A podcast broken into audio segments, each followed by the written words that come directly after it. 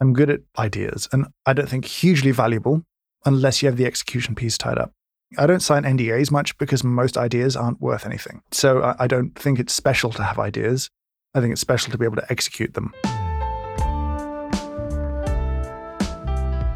Took a lot of the lessons that my father had always imparted upon me and things that made him successful over the years treating people right running a business with empathy and compassion. He has people still in his businesses that have been working for him for almost 30 years. You don't really see that in fast casual concepts particularly not in new york unless you're, you're doing something right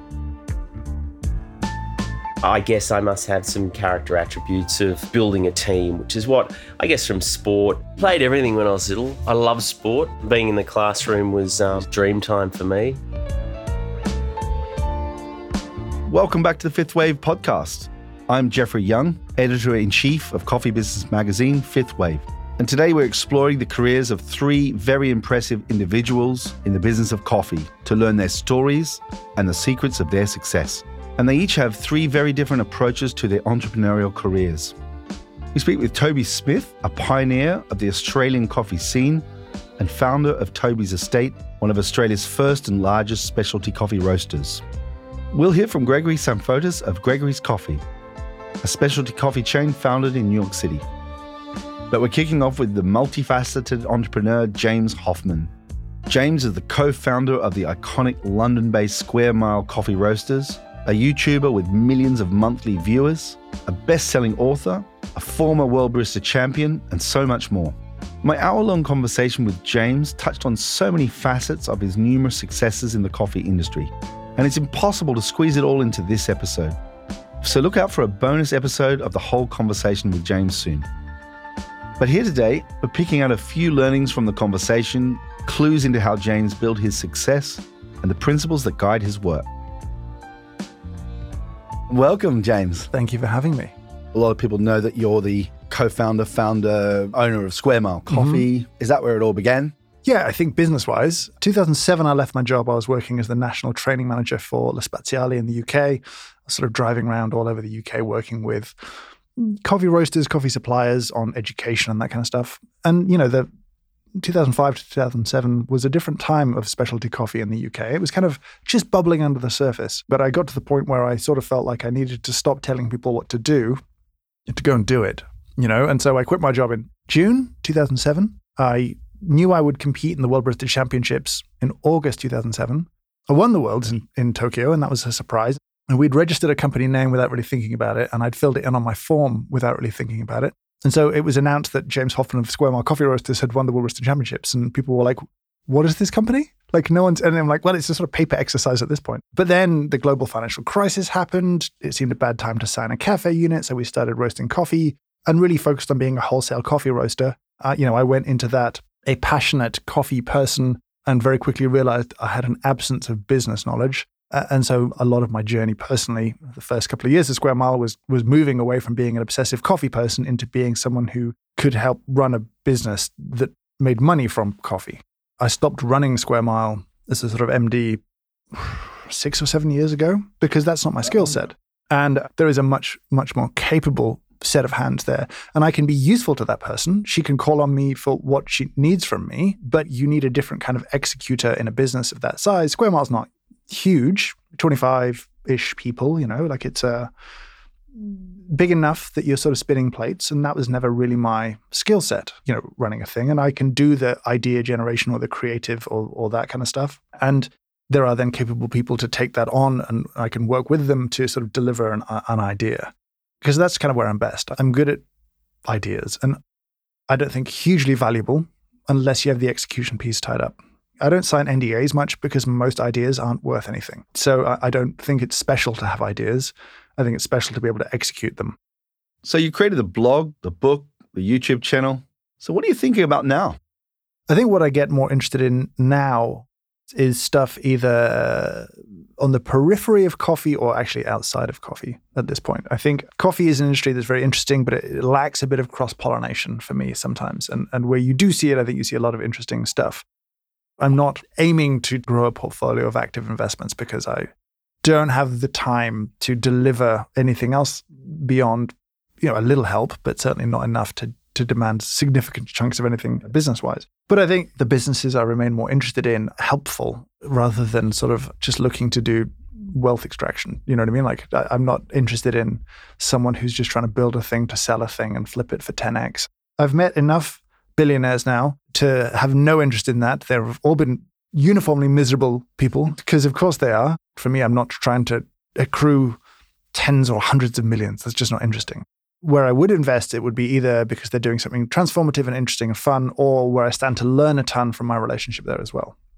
I have to be careful. I've learned this lesson nearly, nearly learned this lesson, which is there needs to be more no in my life. You know, like it's easy to take on too much stuff. It's easy to overestimate my capacity to make or do or deliver on something. You know, most of the people I disappoint is because I would say I just I can't make you a promise I'm not going to keep. So that's kind of my my kind of uh, situation right now, which is I'm trying to say a lot of no's and very careful yeses, but for me there needs to be a payback of either delight, learning, or impact. One of the themes I can get you take a lot on, but you you seem to be able to let go of things as well.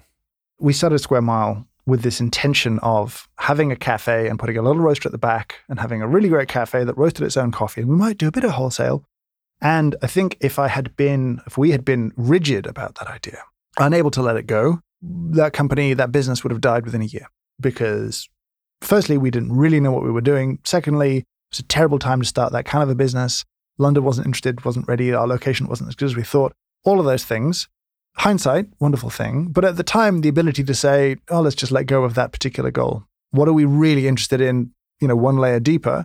Let's keep doing that and, and start doing that. And I think there's been a number of occasions with either locations or opportunities where the ability to be flexible, I think, is, is very important. You should have things that you stick to that you're driven by. But I think being rigid and unflexible now is is you know, the strength of your convictions will go so far. But I think you can easily get stuck trying to do a thing that just isn't going to work. And I see it all the time still. I see people try and build businesses where they, they've decided what it's going to be and they don't have that kind of adaptability or flexibility when the world changes around them to respond. What about opportunities you wish you would have spotted? I don't have a brain that thinks that way. I'm very lucky because I can see it, the other extreme. It, it cripples people. The the what ifs of life absolutely cripple people. What if I'd invested? What if I'd bought Tesla at X price or Apple stock at this price? Right? Like, mm. what if mm. I'd bought 100 Bitcoin 10 years ago? I'd be a millionaire now.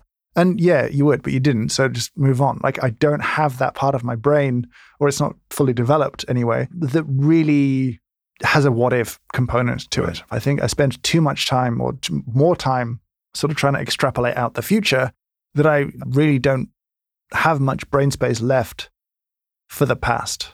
Yeah. I think you just set yourself up to be constantly dissatisfied in life because there's always a better decision. There's always a better option. You could have always had more success, more money, more something, but you didn't and you can't do anything about it. So what is the benefit? You can learn from the mistake, but there's no point feeling a negative emotion about it.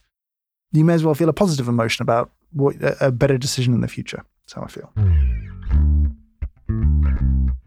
Thanks so much, James. It's been great having you here at Serendipity Studios. It's been a pleasure. Thank you for having me. For me, James' ability to build teams that help him execute his ideas and the fact that he doesn't get bogged down in regrets were powerful insights. Next up, we're speaking to Gregory Zamfotis of Gregory's Coffee, a fast growing specialty coffee business in and around New York City. Gregory's coffee brand is distinctive. The logo is a stylized version of Gregory himself wearing his signature glasses. Gregory is the son of a Greek immigrant who ran his own deli business in New York. And in this interview, we explore the influence of family in Gregory's success. Welcome, Gregory. Thank you for having me.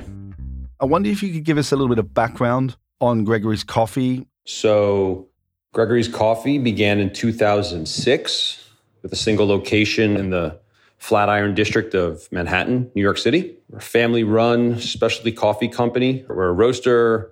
We bake and do all of our food production in house. We've grown over the years from that single location in Manhattan to, as of now, 31 locations across New York, New Jersey, and Washington, D.C.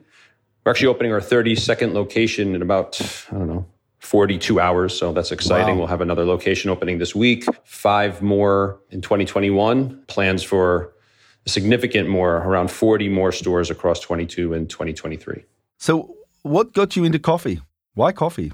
My father owned and operated some fast casual concepts in New York City, but I, I, I went to school for undergraduate business, thinking I may may pursue a degree and or a career in, in banking. And when I decided to pivot from there, I came to New York City for for law school and was thought a corporate attorney was interesting to me. But like most things, I I realized my my extensive history working with my father and in the food business and creating things with my hands, I, I couldn't get enough of this and decided I wanted to open my own business. So, what happened next? I was running one of my father's delis at the time. So he used to come and see me and discuss whether it was school or, or the business or life. And our go to destination was Starbucks. And being in the food business, you can't help when you enter another shop or another business of sort of identifying what you like, what you don't like, what you would do differently, what you appreciate. I think after a number of those conversations of saying what I appreciated about that Starbucks experience and what I would do differently if it was something of my own, that was sort of that aha moment. I was like, you know, there's enough that I see I would do slightly differently than what Starbucks is doing. This is, you know, 2004, 2005, that maybe this is my opportunity. So, what was the gap in the market that you wanted to address? Places weren't really geared up for speed, they weren't really geared up for convenience. And as time has gone on, many of them didn't or took a lot longer than others to develop, whether it was mobile payment apps or order ahead or some of the things that now are sort of a necessity for most businesses. And if you looked at the map of specialty coffee in the early 2000s, there really wasn't very many options for great coffee in sort of the fairway of, of New York City, you know, downtown financial district, midtown. You could find great coffee, but you had to go to Brooklyn or sort of the, the edges of town. So I think most people would agree Starbucks stores are tend to be very busy. So they're great at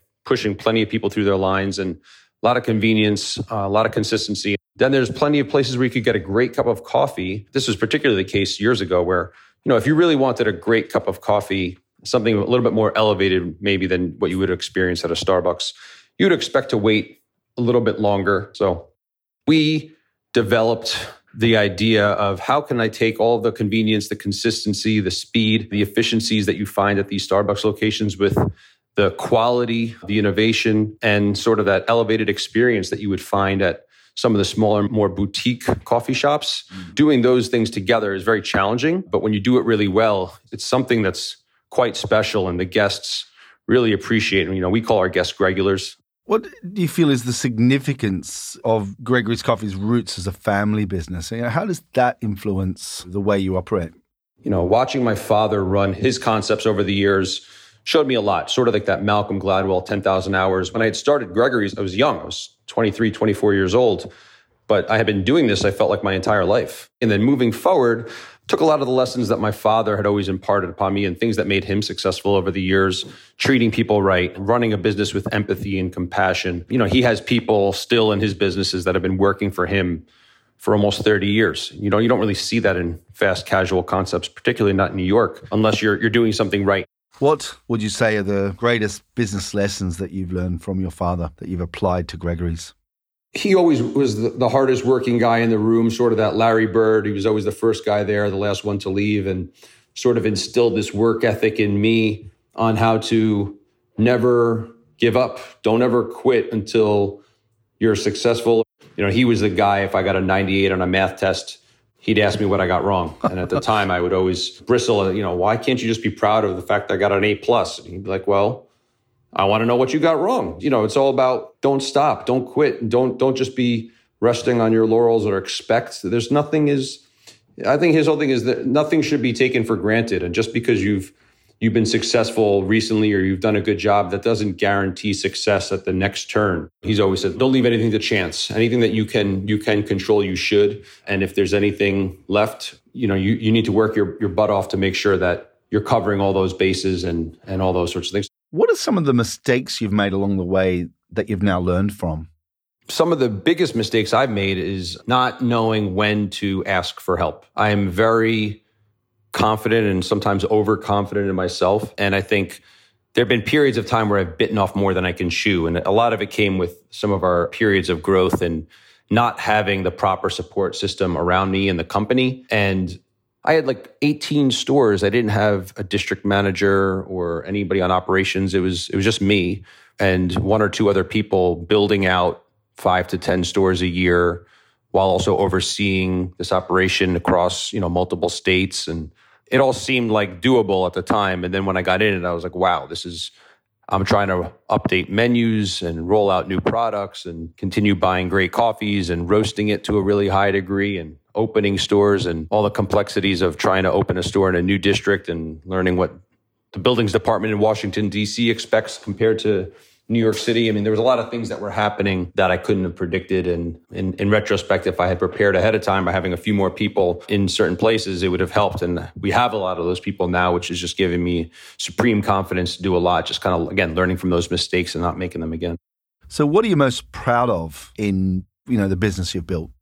I'm sort of like the the conductor of this this symphony here where I have a lot of ideas, I have a lot of energy and a lot of motivations to do great things, but surrounding myself with great people, talented people, smart people, hardworking has helped me or empowered me to feel like I could do so much more than I ever thought. So couldn't be prouder of my team. And it's one of the the most exciting things for me is coming to work every day and getting to share coffee with these people and watching amazing things happen every day with them. That's been amazing, Greg. Thanks so much for being here on Fifth Wave today. Thank you for having me. I loved how Gregory took his father's core principles, treating people well and lots of hard work, and extended it into his own business. Finally, we're ending this episode by speaking with Toby Smith, an unrelenting entrepreneur and founder of Toby's Estate, one of Australia's first and largest specialty coffee roasters. The interview was recorded in Australia on a windy veranda, so I re recorded my parts in Serendipity Studios so you can follow the conversation better. I'm delighted to be here today with Toby Smith. We're sitting on his estate in the lovely town of Bellingen. Welcome, Toby. Thanks, Jeff. Could you give us some background to Toby's estate, the business that you created? 20 odd years ago now, I was really interested in coffee. There wasn't a lot of schools to learn, there weren't certifications. So I went off to Brazil, not knowing what I was setting out to do, but I just wanted to learn more about coffee. In northern New South Wales, in my 20s, I spotted a coffee tree and I went, oh, wow, is that how you make coffee from a tree, the fruit, and then it dries, and that's the seed, which is the bean, the cherry, you know. When I got to Brazil, I did a tasting cupping course, and I sort of noticed that I, I could identify really quickly defects and faults and flavor notes and profiles. So that's what really interested me, you know, roasting flavor coffee.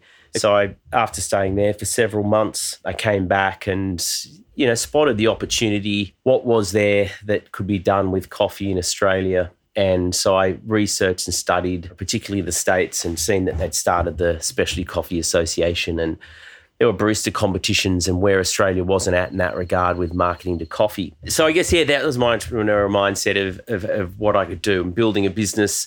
Then it was a very modest start. I did it in the old, you know, the, the good old story of starting in the garage, which is all true. So I had a bigger vision to where I wanted the business to go, which then took me on to the next ride of, of partnering with a corporation to expand the business globally. So we started in Singapore we soon then went to uh, New York and then Philippines, and then Indonesia and Kuwait. So, what do you think you got right as a leader when building the business? There's always a risk. Getting a partner, a start, is it the right time. Is the right time. I think we we were very fortunate to come along um, and start the business at the time we did. And we were very fortunate with some of the staff we had and, and, and the good culture that was built there. And and um, and the moves you make, you can't get it always right. You do make mistakes, and I had made many before, so it wasn't. It was a matter of look, this is what I feel in my gut now. With a business, to when, when do you sell? Who knows the best time? Should you hold or not? It, you know, and and given that we had a good mutual vision um, in those early days, we did expand and prosper quite well. And well, as we've seen, we've got licensees in several countries, and things are tracking quite well with it. What are the key traits of a successful entrepreneur? It's easy for me to take steps and leap into things more so than others, I guess, and take risks and be happy with mistakes and know that I'm, you know, I do strive for perfection. I'm a Virgo, but I'm also the opposite of a Virgo a lot of the times. I think maybe the combination of those two, if I were to get my stars read, may have uh, helped. And uh, you know, stamina, energy, and and belief. Whether that's um, naivety or not, it could be said. I don't know. As we always say, when you look, would you do it again? Be, oh God, if I knew what I knew now, probably not. But I don't know. The advent and, and adventure, adventurous, you know, like and that willingness to make a plan and know that it's not going to come exactly as planned, but be able to move the next day if you and identify where your thinking was wrong. I think that played a good part of it in being able to sort of keep ahead of the game. I guess I must have some character attributes of building a team, which is what I guess from sport. I love sport being in the classroom was um, dream time for me. Yeah, you know, and I guess I was a, frequently nominated the captain, and so maybe I got some leadership skills there. But you know, I think there's you know similarities, business, you know, leadership qualities, and also set you know by example and and doing it yourself, and you know, mucking in and doing the dishes if you have to, or cleaning the floor if you have to. I mean, yeah. that's also by necessity that you know you have to do it at two o'clock in the morning because there's no one else to do it. So you've gone on to operate your own coffee farm in Panama. Tell us about that. Why would you get? A, you you live in Australia. Why would you yeah venture into a farm in Panama? But I guess it was just sort of again that you know quest for where do I go next with coffee what's the next challenge? I mean, agricultural side and the processing was one of the things that really, really interested me because it was just such an unknown then. The effects on individual, you know, regions and countries and how they were being processed. What did you learn from having a coffee farm that you may not have appreciated earlier in your coffee career? Well, picking coffee for a start, it's hard going. The first thing I always really appreciated, even the early days, was, you know, coffee wastage. You know, as baristas, just grinding, get everything right in the espresso machine and calibrating, and you just see how much wastage goes down the drain and all that hand picking that's been done. It's just since the value in hand picked coffee and how much care farmers go through it. It really is, you know, each bean is a is a nugget of gold, really. And what about your new venture, the Varia Brewer that you're helping to bring to market? Toby's approached me with an idea of a multi brewer. I think that you've got espresso machines, as we know, are really difficult to run in a home environment. And it really does produce espresso, long black, and milk based products. Then, you, of course, you've got filter, plunger, and moka pot. But we just refined it so you can use all of those by changing a few parts, all of those methods at home, really reasonably priced, not espresso machine cost.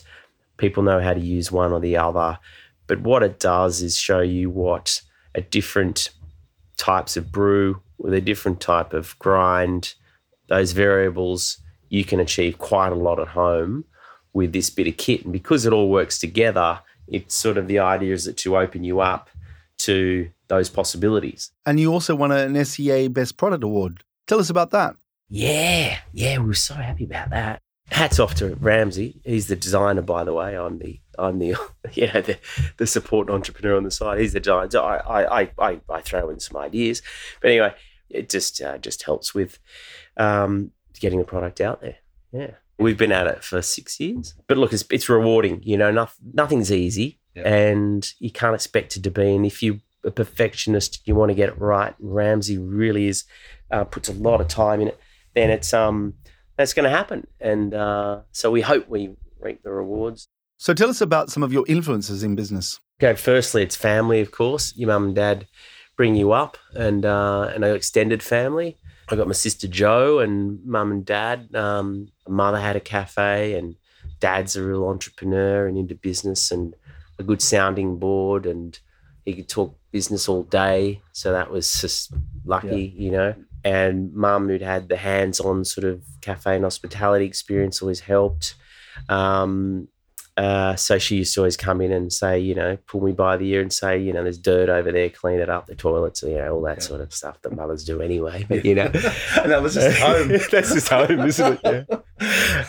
um, and then, um, yeah, um, and yeah, and, and other friends, peers in the industry, people you meet along the way. One of the great things of having a cafe is people love your enthusiasm and feed off it and they genuinely want to help if you ask them. I found a, an amazing thing about the spirit of um, people. If you know you got a business and you're really trying and they and if they've been in business before they know you're working hard and they can see it. People share experience and um, and knowledge and some uh, on the way which is which has been invaluable as well. Employees as well. It's one of the great things is is um, things go like you employ people who bring so many different skills personalities and characters and um, and reflection and friendship and support along the way. You know, it's um, it's fun. So just to round it off, what's next for you? Through the pandemic and lockdown, I I've always loved art, drawing and painting, but I never had the opportunity to use acrylics on canvas because I was always on the move, kids and family. So I got a I got a studio, a house with a little little sunroom. So I turned that into an art studio, and so I've discovered that I love abstract oh. painting. It's just so so much fun. Of which, so I, instead of as I used to, is you know draw a plane or a tree or a car.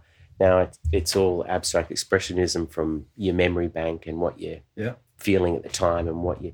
So a lot of that, yeah, coffee does come through there. A lot of so coffee's providing with a huge bank library of, uh, of creativity. So while I have a bit of time not to be getting too entrepreneurial again, right. I um maybe I can sell a few more paintings. Thanks so much, Toby. Looking forward to our next conversation. Yeah, absolutely. Can't wait as well. So, as a takeaway from me, these coffeepreneurs each showed that having teams around them are critical to their success, as well as the importance of looking forward, not back, and not dwelling in the past. And that's all this week for Fifth Wave Podcast. Please subscribe to Fifth Wave wherever you get your podcasts, and we'd really appreciate a good rating if you enjoyed this show. And get in touch and tell us what topics are important to you so we can make the show more relevant to you and to your business. You can follow the link in the show notes to worldcoffeeportal.com slash fifthwave. This episode was recorded in the one and only Serendipity Studios in glorious Camden, North London. It was produced by myself, Jeffrey Young, the World Coffee Portal team, James Harper of Filter Productions, and sound engineering by Chris Bristow. And today we leave you with Money Ain't a Thing from Chicago based artist Roe and runner up in the Coffee Music Project New York City 2016. Have a great week, and until next time, stay safe and stay caffeinated.